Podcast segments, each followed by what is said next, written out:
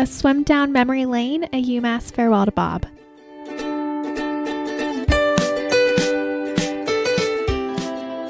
When you think about this season, when you think about everything we go through, when you think about the process, and the process is every single thing that we do during the year, from the first meeting to the last, from every practice, every single opportunity in the weight room, in the dry room, everything that we do. Every time you get on the bus and go to the meet, every time you warm up, every time you warm down, everything that we do, you have to do it together. You have to become one.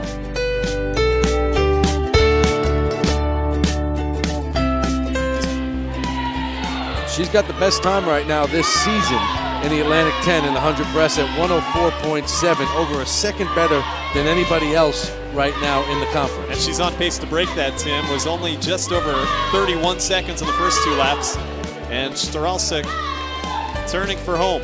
She looks like she might have cooled her jets just a little bit there. Uh, she went out really fast for a dual meet, and she'll be she'll be close, but it, will uh, you know she just wanted to make sure she got out for the win more than anything else. And that she does. A time of 107.21. Second place again goes to the men and women. Megan Nowak.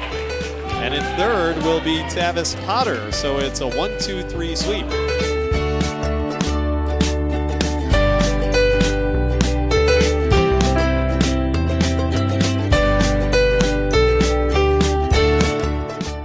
The team has come together so well with a tremendous personality and attitude. Um, we've, we, it, it has been really fun working with this team in the first few weeks, but they are really ready to get into a meet. At this time of year, we've been five full weeks, no meets, so they're really excited, especially when we open up at home. So it's going to be a, a very good event on Saturday. Welcome to retirement, Bob. One last hurrah.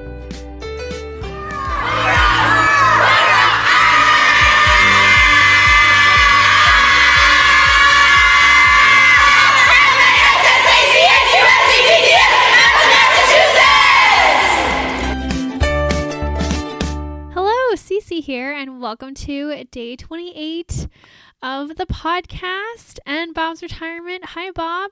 We have a very fun guest today, someone who has recently joined the ranks of alumni. We welcome Olga from class of 2020. And it is so much fun to share that uh, she has some great memories of Bob, including one um, on their way to Puerto Rico which totally reminded me of the time that we were headed down to Puerto Rico my senior year and the bus driver for slept through his alarm and was forgot to pick us up. And that was sort of um, the start of our our trip senior year.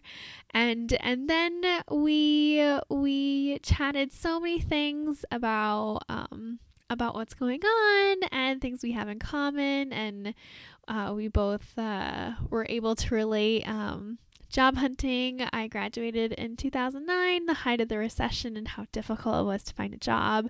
And she shared the same sentiment, uh, being a newly grad in 2020, and with everything that is going on. So we could totally relate to each other. Um, but this one is super fun. She shares great time and, and great memories, and it was so fun to have her on here. So, with that, let's go ahead and dive right in.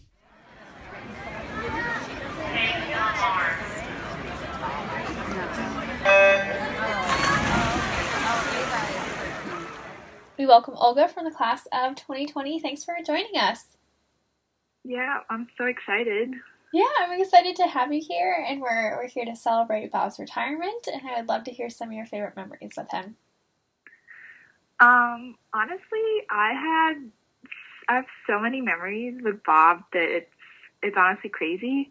Mm-hmm. Um, because he is he's like kind of has been my kind of my bigger best friend the past four years. Aww. Um, but I think my fav- my favorite memory was kind of when he first really got into know me. Um, so my sister swam. She was on the swim team too. She was two years older than me. And when she first had come, because um, we're international, they didn't mm-hmm. think that she spoke uh, English. So that was the story that I always hear about.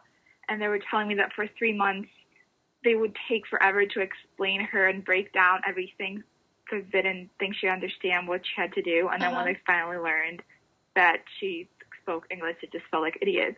Oh But, no. um, so when I first came, I am the completely opposite of my sister. Um, I'm very, I guess like I could say like more outgoing and Mhm. just goofy, and my sister was just very, you know, I'm here to do training and then I'm gone. Uh-huh. Um, but I remember on our when we were going to our training trip to Puerto Rico my freshman year, I was sitting next to Bob and my big sister Mies at the time, Uh-huh.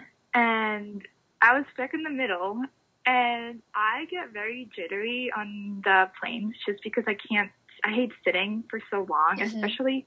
I was stuck in the middle, so I was kind Yeah. of like, "What do I do with myself?" Yeah, I know the feeling. I, I definitely know the feeling. yeah.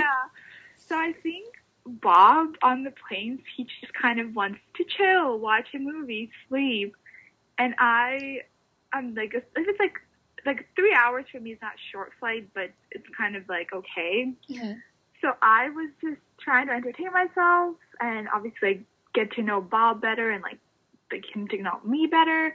And I was just trying to I was talking nonstop for the whole flight. and I remember we got off and it was just the beginning of our training trip and Bob was just like, Get away from me. I can't like I can't be near you. I guess. Oh no. yeah, but that's kind of like the first time he like gotten to really know me. Mhm. Um, and since then, you know, he's always he's just such an amazing person. Um, he- like obviously my family never came to visit, which was like really sad, but like a lot of team members always made me included in their like family. Oh, outings, that's really but- awesome. Yeah. Yeah, he always made sure like he was our like our coach dad and Mhm. he just made everything like so nice. Like my parents always admired him for how he was like treating us, and he like if we needed anything, he would always be there and do it for us. Mhm. Yeah, absolutely. He he really was the type of person that if you needed anything, you could go to him for it.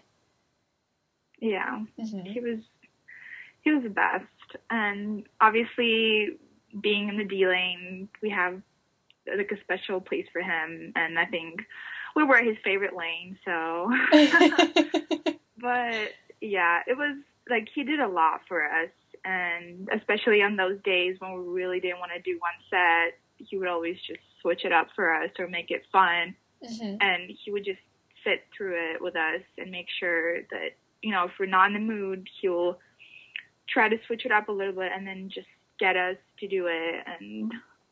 He just like knew what we had to do and Yeah. made it so much better. Yeah, he was so good at reading everybody and and knowing them on such a personal level that he was able to pick out those elements from everybody. Yeah. Mm-hmm. Wow, I love hearing that. And um, with his retirement, any well wishes? I just I wish him the best and whatever he's gonna pursue next because I know he will be doing something great. hmm Um, will have fun with his granddaughter in Oregon now that he's officially a grandpa. Um, and I know he's been biking a lot, so maybe he should like bike around Mass. And since I've kind of stayed here for a while, hopefully I'll see him soon.